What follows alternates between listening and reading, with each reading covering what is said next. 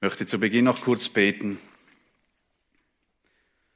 O treuer himmlischer Vater, hab herzlich Dank für diesen Sonntagmorgen, an welchem wir uns wieder unter deinem Wort versammeln dürfen. Bitte hilf uns an diesem Morgen wieder unseren Blick auszurichten und auf dich zu schauen, denn allein dir gebührt alle Ehre. Amen.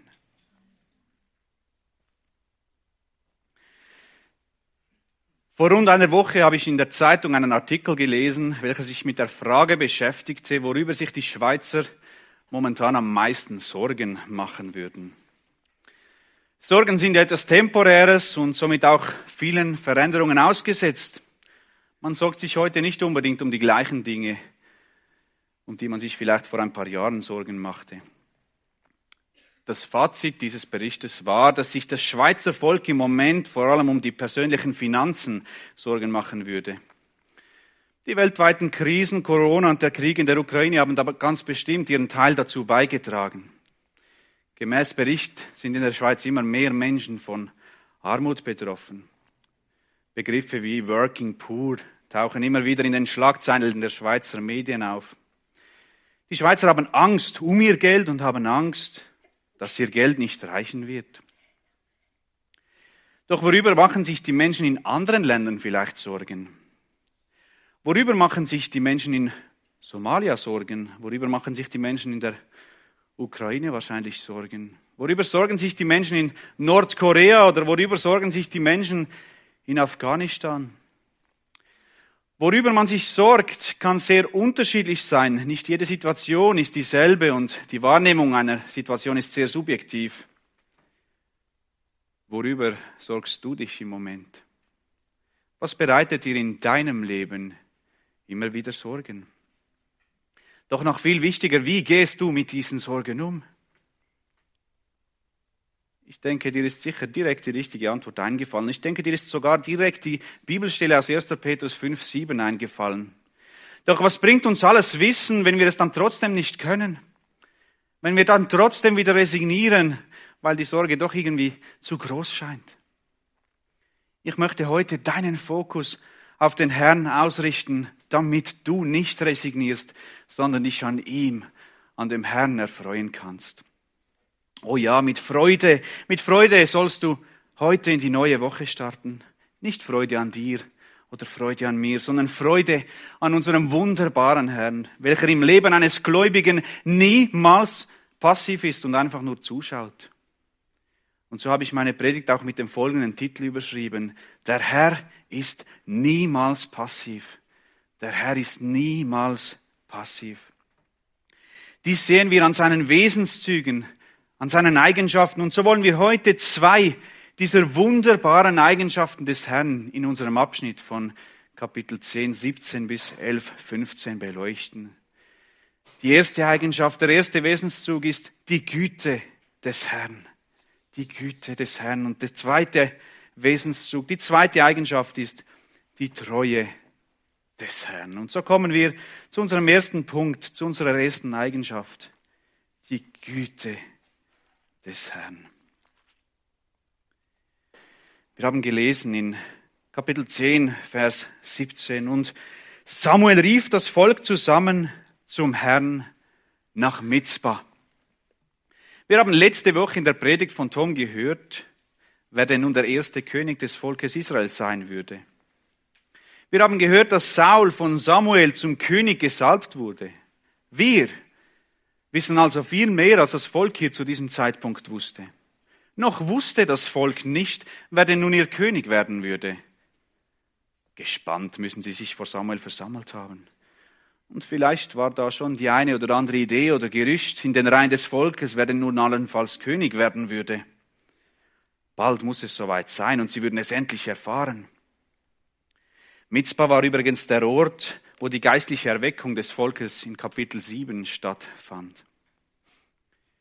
Und so lesen wir weiter in Vers 18. Und er sprach zu den Söhnen Israel, so spricht der Herr, der Gott Israels, ich habe Israel aus Ägypten heraufgeführt und euch aus der Hand Ägyptens errettet und aus der Hand aller Königreiche, die euch bedrängten. Und hier haben wir schon das erste Aufblitzen der unbeschreiblichen Güte Gottes über seinem Volk.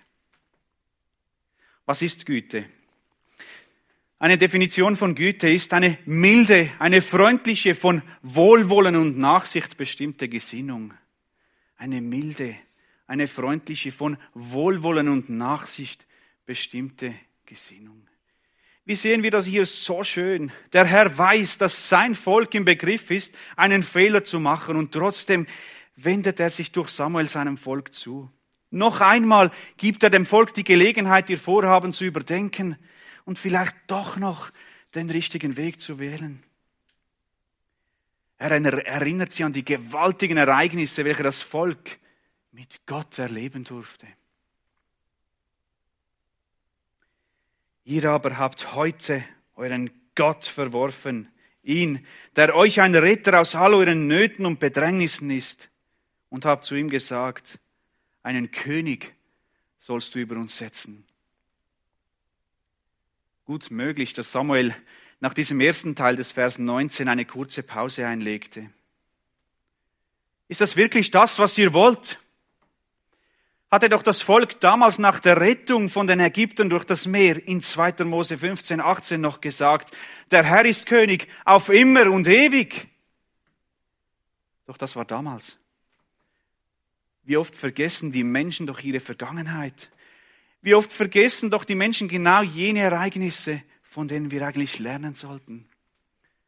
Wie oft vergessen wir, was wir mit Gott erleben durften. Nun denn, stellt euch auf vor dem Herrn, nach euren Stämmen und nach euren Tausendschaften. Und Samuel ließ alle Stämme Israels herantreten. Nun stand endlich die sehnsüchtige, erwartete Wahl bevor. Die Wahl wurde per Los getroffen. Oh Gott ist niemals passiv. Ja, das Volk will einen König, doch Gott hat entschieden, wer dieser König sein wird. Es ist nicht das Volk, das wählt, sondern allein Gott. Wie gesagt, wir wissen ja bereits, dass, Paul, dass Saul zum König gesalbt wurde. Diese Wahl durch das Los war also eigentlich einfach eine leere Zeremonie, doch das Volk wusste das nicht. Das Los, also die Führung Gottes, verhindert schlussendlich auch, dass sich das Volk später bei Samuel beklagen könnte. Wie oft hätten wir manchmal auch gerne ein Los, um zu erkennen, welchen Willen Gott in unserem Leben hat. Wir brauchen kein Los. Unser Los ist Gottes Wort, die Bibel. Da wurde der Stamm Benjamin durchs Los getroffen. Wir haben schon im Februar angeschaut, dass der König eigentlich aus dem Stamm Juda kommen müsste. Und er ließ den Stamm Benjamin nach seinen Sippen herantreten.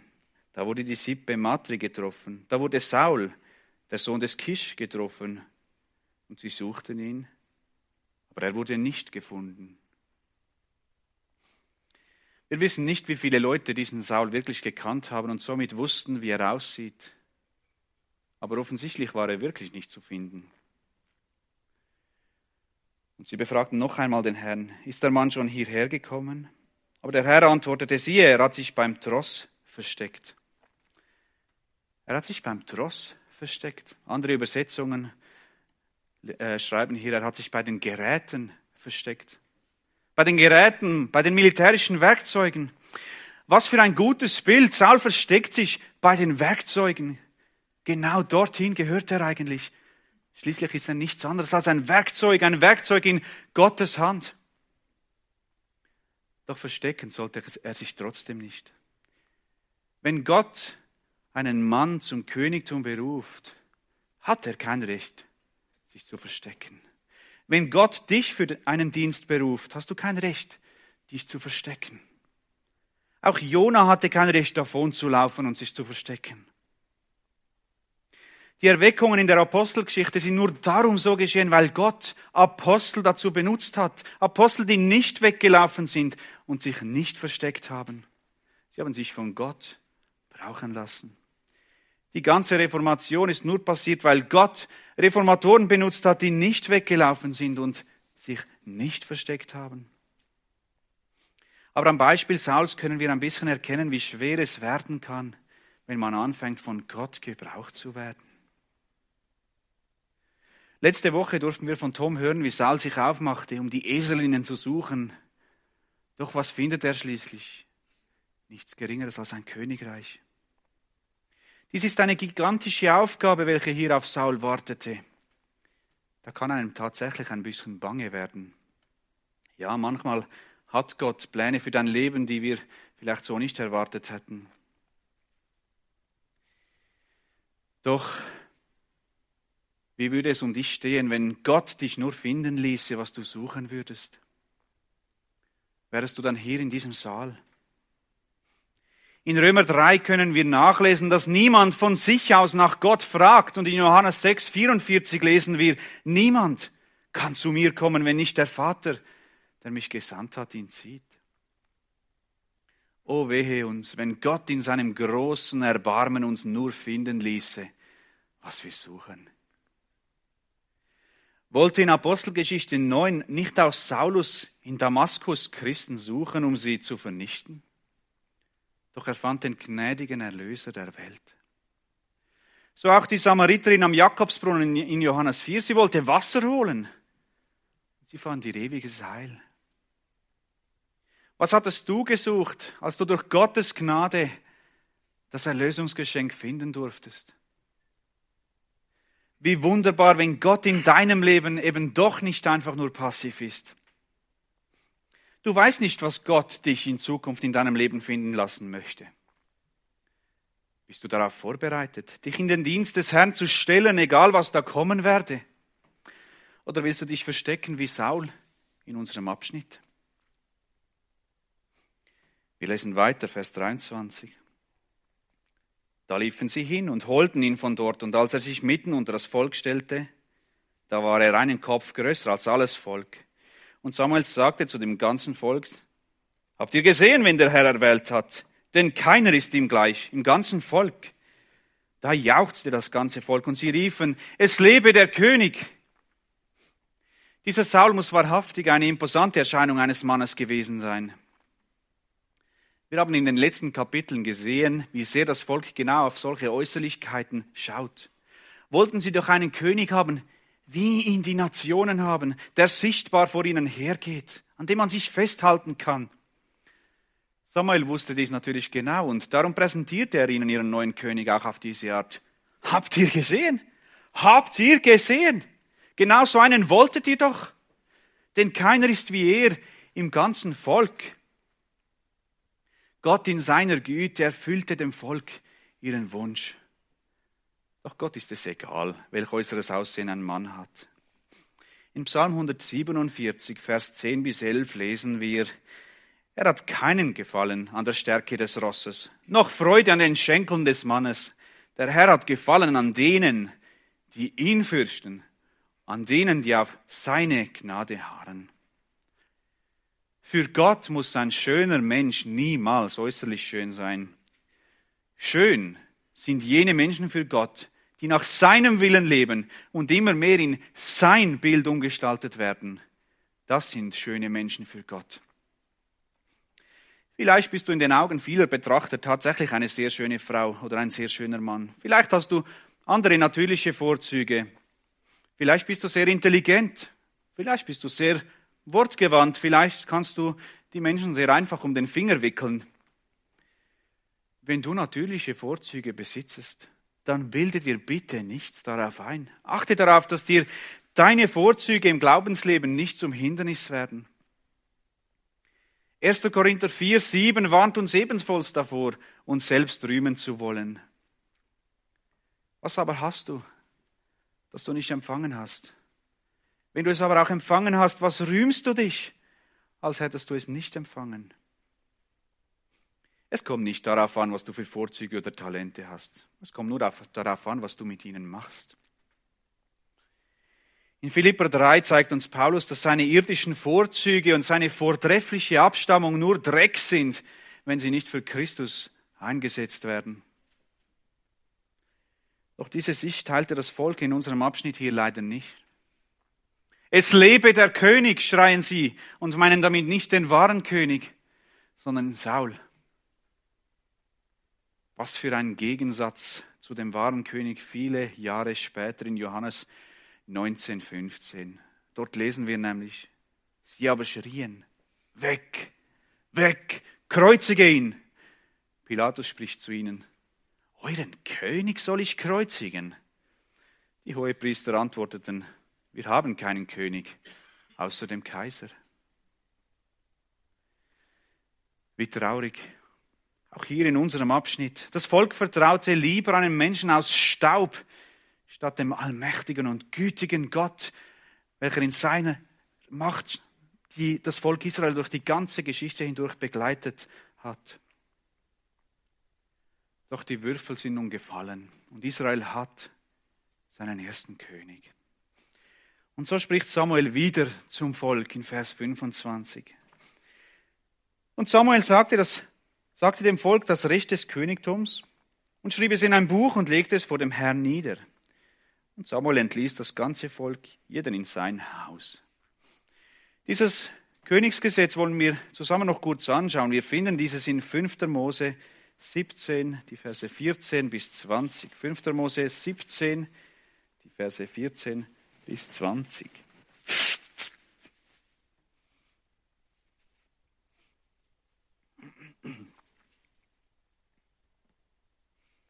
5. Mose 17 ab Vers 14.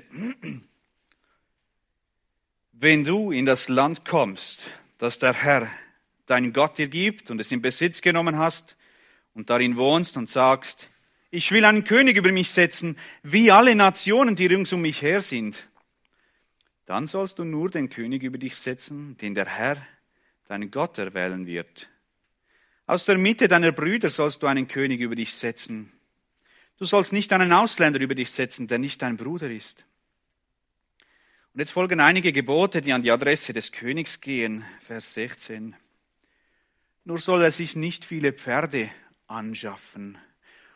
Und er soll das Volk nicht nach Ägypten zurückführen, um sich noch mehr Pferde anzuschaffen. Denn der Herr hat euch gesagt, ihr sollt nie wieder auf diesen Weg zurückkehren.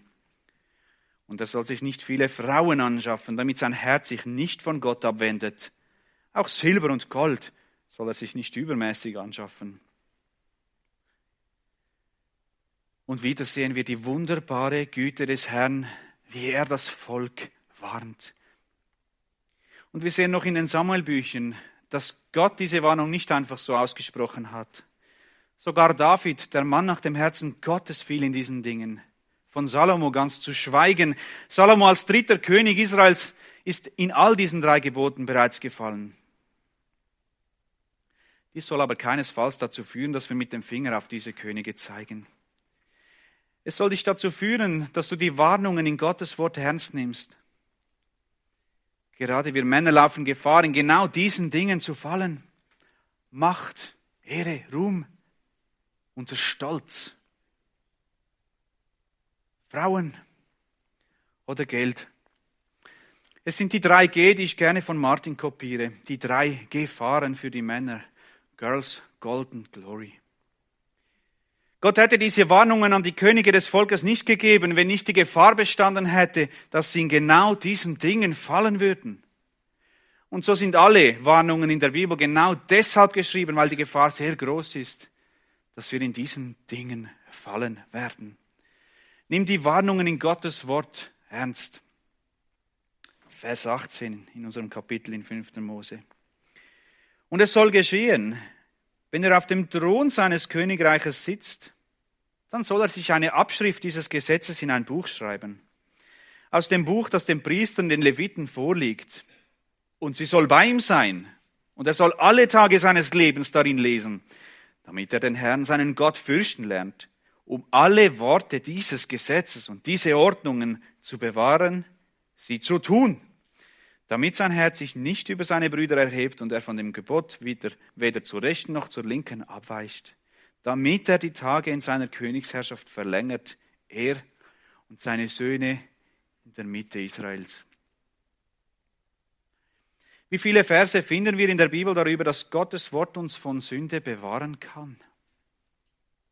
Aber natürlich nur, wenn wir dieses, Gott, wenn wir dieses Wort Gottes bewahren, indem wir täglich darin lesen Und so sehen wir in diesem Abschnitt genau das. Der König soll alle Tage seines Lebens in der Abschrift des Gesetzes lesen. Warum? Damit, damit er den Herrn, seinen Gott, fürchten lernt, um alle Worte dieses Gesetzes und diese Ordnungen zu bewahren, sie zu tun. Hast du auch so eine Abschrift des Gesetzes? Du hast. Deine Bibel ist nichts anderes als eine Abschrift des Gesetzes. Und jetzt sage ich dir, du sollst alle Tage deines Lebens in der Abschrift des Gesetzes in der Bibel lesen. Warum? Ich gebe dir dieselbe Antwort, damit du den Herrn, deinen Gott fürchten lernst, um alle Worte der Bibel zu bewahren, sie zu tun. Gott ist nicht ein böser Gott, der dich einfach mal leben lässt und dich im Anschluss bestrafen will, weil du die Dinge falsch gemacht hast. Gott ist ein gütiger Gott, der dir eine Anleitung für dein gesamtes Leben bereithält. Ein Gott, der dir sagt, wie du dein Leben richtig führst, wie dein Leben zum richtigen Ziel führen wird. Ein Gott, dem es nicht egal ist, wohin du läufst. Ein Gott, welcher in deinem Leben niemals passiv ist. Wir gehen zurück zu unserem Abschnitt in 1 Samuel 10. Ich lese ab Vers 25 den zweiten Teil. Und Samuel entließ das ganze Volk, jeden in sein Haus. Auch Saul ging in sein Haus nach Gibea und mit ihm zogen die vom Heer, deren Herz Gott gerührt hatte. Aber einige ruchlose Leute sagten, wie soll der uns retten? Und sie verachteten ihn und brachten ihm kein Geschenk. Aber er tat, als hörte er es nicht. Auch Saul geht nach Hause. Noch gab es ja keinen Königspalast, denn Saul war der erste König. Und wieder blitzt die unendliche Güte Gottes in unserer Geschichte auf. Gott ist es, der das Herz einer ganzen Schar Leute gerührt hat. Gott will Saul ermutigen, indem er ihm eine Schar Israeliten zur Seite stellt, die ihn begleiten. Gott weiß, dass einige böse Leute, andere übersetzen mit eben Söhne Belials, den Saul verachteten. Verachtung und Verleumdung können schmerzen, erst recht dann, wenn man keinen Grund dazu gegeben hat. Achten wir darauf, dass wir uns unter die Obrigkeit unterordnen und uns nicht so verhalten wie diese Söhne Belials. Das ist genau das momentane Thema in der Bibelstunde in 1. Petrus. Die Obrigkeit und somit die Ordnung ist von Gott eingesetzt, egal wie richtig wir die Entscheidungen dieser Amtsträger finden. Der Herr lässt auch in diesen Stunden seinen neuen Amtsträger nicht alleine. Der Herr ist nicht passiv. Der Herr ist gütig. Wie wunderbar, wie die Güte des Herrn in unserem Abschnitt immer wieder aufblitzt. Und nachdem wir die Güte des Herrn ein wenig beleuchtet haben, möchten wir uns mit Kapitel 11 an der Treue des Herrn erfreuen. Und so kommen wir zu unserem zweiten Punkt, die Treue des Herrn. Und somit kommen wir auch zum elften Kapitel. Und Nahasch, der Ammoniter, zog herauf und belagerte Jabesh in Gilead. Und alle Männer von Jabesh sagten zu Nahasch, schließe einen Bund mit uns, so wollen wir dir dienstbar sein. Die Ammoniter waren ein Volk, welches östlich des Jordans wohnte und wahrscheinlich schon seit einiger Zeit das Volk Israel bedrohte.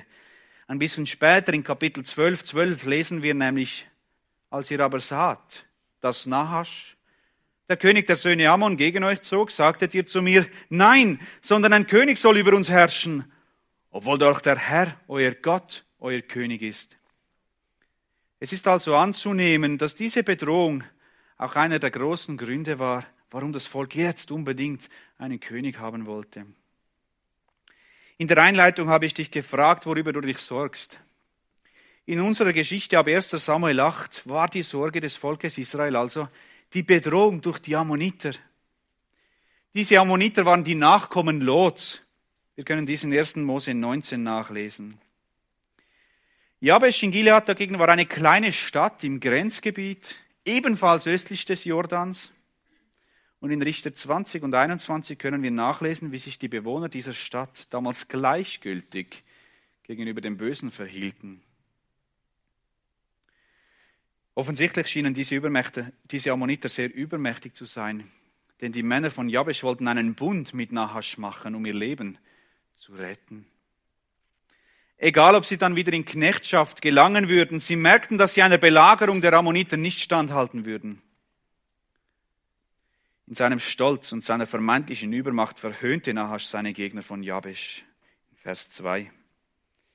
Aber Nahasch der Ammoniter antwortete ihnen, unter der Bedingung will ich einen Bund mit euch schließen, dass ich euch allen das rechte Auge aussteche und damit Schmach über ganz Israel bringe. Wir wollen diesen Nahasch ein wenig unter die Lupe nehmen. Nahasch.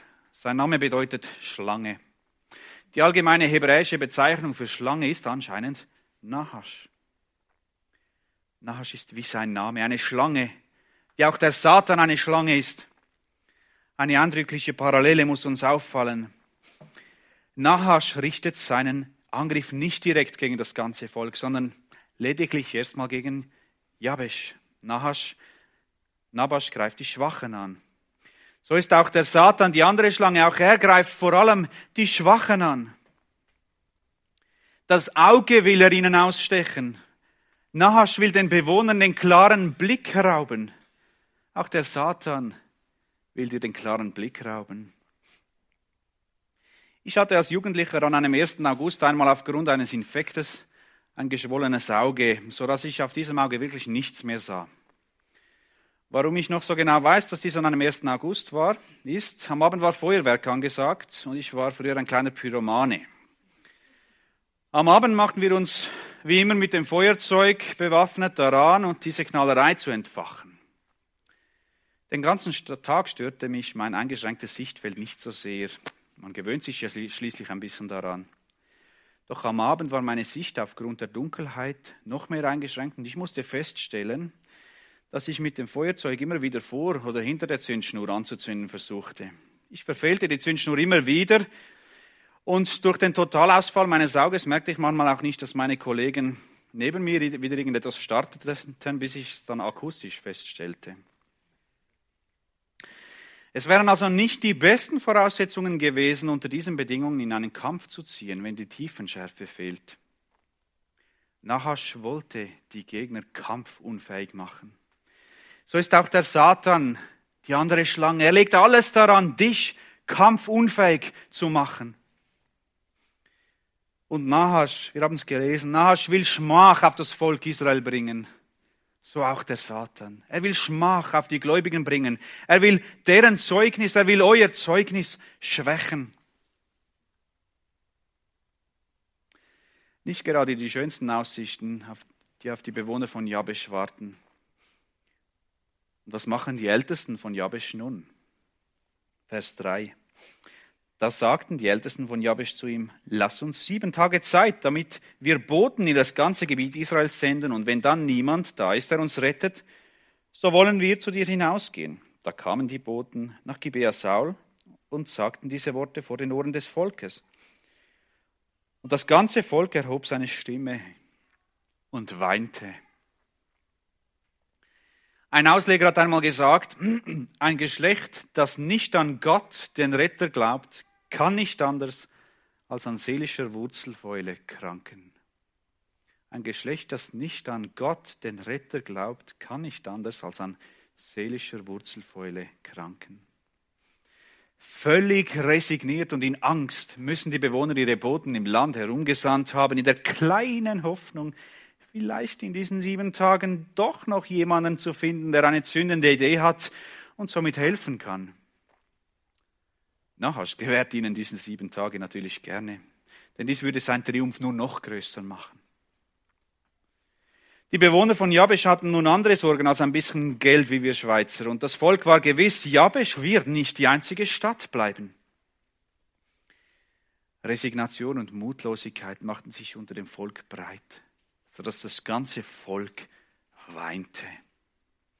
Haben sie etwa tatsächlich schon wieder vergessen, wessen Volk sie sind? Wo müssen wir unsere Sorgen schon wieder abladen? Oh, diese Mutlosigkeit, oh, diese Hoffnungslosigkeit, diese Schwarzerei, das ist unser Feind. Ja, wir machen uns Sorgen wegen Gesundheit, wegen Kriegen, wegen Armut, doch genau diese Sorgen sollen wir auf ihn werfen. Gott will nicht, dass wir uns um diese Sachen sorgen. Gott will, dass wir uns um unsere Mutlosigkeit und Hoffnungslosigkeit sorgen. Das ist es, was es zu bekämpfen gilt. Das ist es, was es zu heilen gilt. Vers 5. Und siehe, da kam Saul vom Feld hinter den Rindern her und Saul fragte, was ist mit dem Volk? Dass sie weinen. Und sie berichteten ihm die Worte der Männer von Jabesh. Und jetzt wird es richtig spannend. Da geriet der Geist Gottes über Saul, als er diese Worte hörte, und sein Zorn entbrannte sehr. Und er nahm ein Gespann Rinder und zerstückelte sie und sandte davon durch Boden in das ganze Gebiet Israels und ließ sagen, wer nicht hinter Saul und hinter Samuel herzieht, dessen Rinden wird ebenso ergehen. Da geriet der Geist Gottes über Saul. Wieder sehen wir unseren wunderbaren und treuen Herrn. Ein Herr, welcher niemals passiv ist. Es ist Gott, der durch seinen Geist in das Geschehen eingreift. Wieso macht er das bei einem so halsstarrigen Volk? Weil er voll Güte ist und weil er treu ist, selbst wenn sein Volk nicht treu war. Was für ein Gott! Das Volk Israel hat den falschen Weg gewählt. Das Volk Israel ist in den falschen Zug eingestiegen. Doch der gütige, gnädige, barmherzige und treue Gott, er steigt mit ein und fährt mit. Was für ein Gott. In Kapitel 10, Vers 7, letzte Woche haben wir gesehen, wie Samuel Saul anleitet und ihm die Worte, denn Gott ist mit dir, mit auf den Weg gibt. Gott ist mit dir.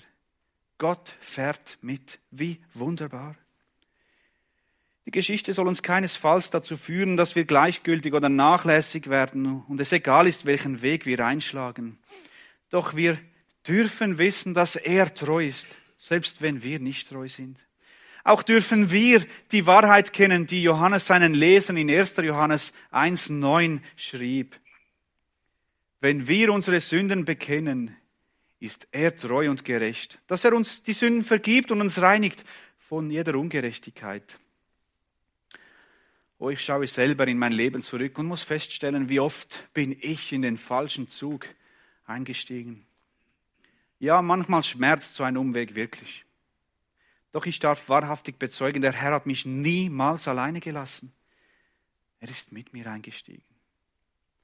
Oh, würde ich hier stehen, wenn der Herr mich nicht hätte finden lassen, wonach ich gar nicht gesucht habe. Immanuel, Gott ist mit uns.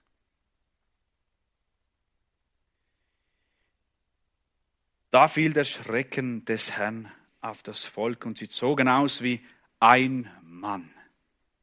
Der Schrecken des Herrn. Wieder ist Gott der Handelnde. Saul ist lediglich das Werkzeug in Gottes Hand und dies muss er in Vers 13 dann demütig anerkennen.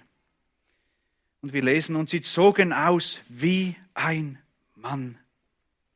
Wir sehen diese Einmütigkeit nicht so oft im Volk Gottes, doch sie soll uns eine Lehre sein.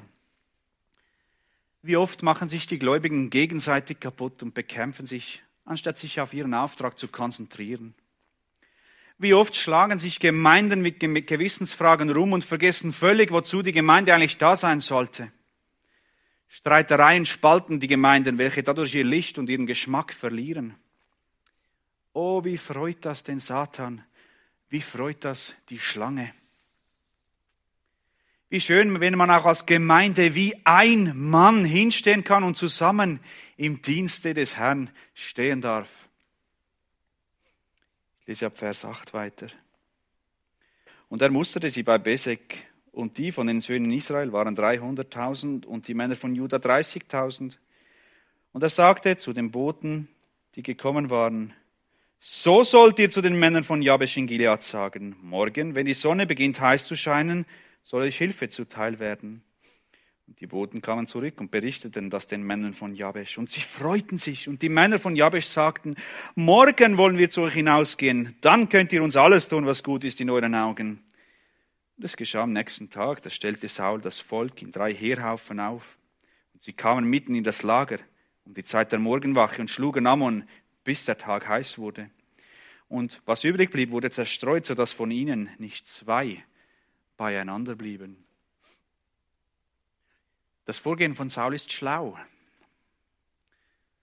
Er geht nicht am Mittag, wenn die Sonne heiß ist. Er rennt mit seinen 330.000 Mann auch nicht einfach drauf los, sondern er teilt sie in drei Abteilungen auf und dann greifen sie bei der Morgenwache, also so zwischen drei und sechs Uhr morgens, an. Viele, viele Ammoniter müssen getötet worden sein und von denen, die übrig blieben, waren nicht mehr zwei beieinander. Wollte nicht Nahasch die Schlange den Kindern Israels die Augen ausstechen? Nahasch hat es mit Gott zu tun bekommen. Wie lesen wir doch an manchen Stellen, zum Beispiel in Sacharja 2,12, dass Gott sein Volk als seinen Augapfel bezeichnet. Nahasch hätte also tatsächlich den Augapfel des Herrn antasten wollen. Welche Ironie. Gott hat in der Heilsgeschichte seines Volkes schon so manches gottloses Volk benutzt, um sein eigenes Volk zu richten und zu erziehen. Gott kann tun und lassen, was er will. Warum? Weil er Gott ist. Und weil er Gott ist, sagt er auch ganz genau, bis wohin der Feind gehen darf. Gott ist es, der sagt, bis her und nicht weiter. Dies war damals so und ist heute nicht anders. Wir könnten jetzt die Geschichte lesen und feststellen, dass Saul einen ziemlich verheißungsvollen Anfang seines Königtums hatte. Ja, das stimmt. Wir können auch weitergehen und Saul als Helden hochloben, doch dann würden wir eben einige Zeilen überlesen. Es war der Geist Gottes, welcher Saul befähigte, hier die richtigen Entscheidungen zu treffen und gegen Nahasch in den Kampf zu ziehen. Es war der Schrecken des Herrn, der hier auf das Volk kam und sie dazu bewog, auszuziehen wie ein Mann. Einheit, gerade unter den Gläubigen, ist nicht eine Sache, wo wir Menschen besonders gut darin sind. In unserem Abschnitt hier hat allein der Herr diese erforderliche Einheit gewirkt und nicht Saul. Wollen wir Einheit in der Gemeinde? Es ist auch bei uns allein der Herr, der dies schenken kann. Satan wird alles versuchen, um die Einheit der Gemeinden, auch unserer Gemeinde, zu zerstören. Bitten wir den Herrn, dass er uns diese Einheit bewahren kann. Nur durch diese von Gott gewirkte Einheit konnten die Männer Israels Ammon besiegen. Nur durch von Gott gewirkte Einheit können auch wir im Kampf siegen. Jeder, der Mannschaftssport betreibt oder betrieben hat, weiß, wie wichtig eine Einheit ist. Wie schön ist es auch, wenn man bei der Arbeit in einem gut funktionierenden Team wirken darf. Als Team, als Einheit ist man erfolgreich und zu aller Freude macht es auch noch viel mehr Spaß. Aber eben, es ist allein Gott, welcher durch seinen Geist diese Einheit auch hier in der Gemeinde wirken kann. Egal, was dir vielleicht heute Morgen die Hoffnung oder die Zuversicht raubt, Gott ist durch seinen Geist fähig dazu, dich aufzurichten und dir wieder den richtigen Fokus zu geben. Er ist heute, morgen fähig dazu. Vers 12. Da sprach das Volk zu Samuel. Interessant, dass sie noch immer zu Samuel gehen statt zu Saul. Samuel war noch immer ihr Richter. In der nächsten Predigt werden wir dann hören, wie Samuel sein Amt niederlegt und die Richterzeit somit eigentlich abgelöst worden ist. Wer ist es, der gesagt hat, sollte Saul König über uns sein? Gebt diese Männer her, damit wir sie töten. Saul hatte mit diesem Sieg die Gunst des Volkes auf seiner Seite. Offensichtlich schrieben sie diesen großartigen Sieg ihrem neuen König zu und jeder, der etwas gegen ihren Helden sagt, soll bestraft oder hier sogar getötet werden. Aber Saul sagte, niemand soll an diesem Tag getötet werden, denn heute hat der Herr Rettung gegeben in Israel. Saul weiß, dass es nicht sein eigenes Werk war. Saul weiß, dass der Herr den Sieg geschenkt hat. Saul soll an dieser Geschichte lernen, was auch du lernen sollst. Der Herr ist der wahre, der eigentliche König des Volkes. Aus uns selbst können wir gar nichts tun, wir sind bloß Werkzeuge. Und Gott allein gebührt die Ehre, jedes Eigenlob wäre fehl am Platz. Und nun kommen wir endlich zu jenem Moment, wo Saul endgültig als König eingesetzt wird, in Vers 14. Und Samuel sagte zum Volk, kommt und lasst uns nach Gilgal gehen und dort das Königtum erneuern. Und das ganze Volk zog nach Gilgal und sie machten dort Saul zum König vor dem Herrn in Gilgal. Und sie schlachteten dort Heilsopfer vor dem Herrn und Saul und alle Männer von Israel freuten sich dort sehr. Saul wurde vom Herrn erwählt und für den Königsdienst beauftragt. Dies haben wir letzte Woche von Tom hören dürfen.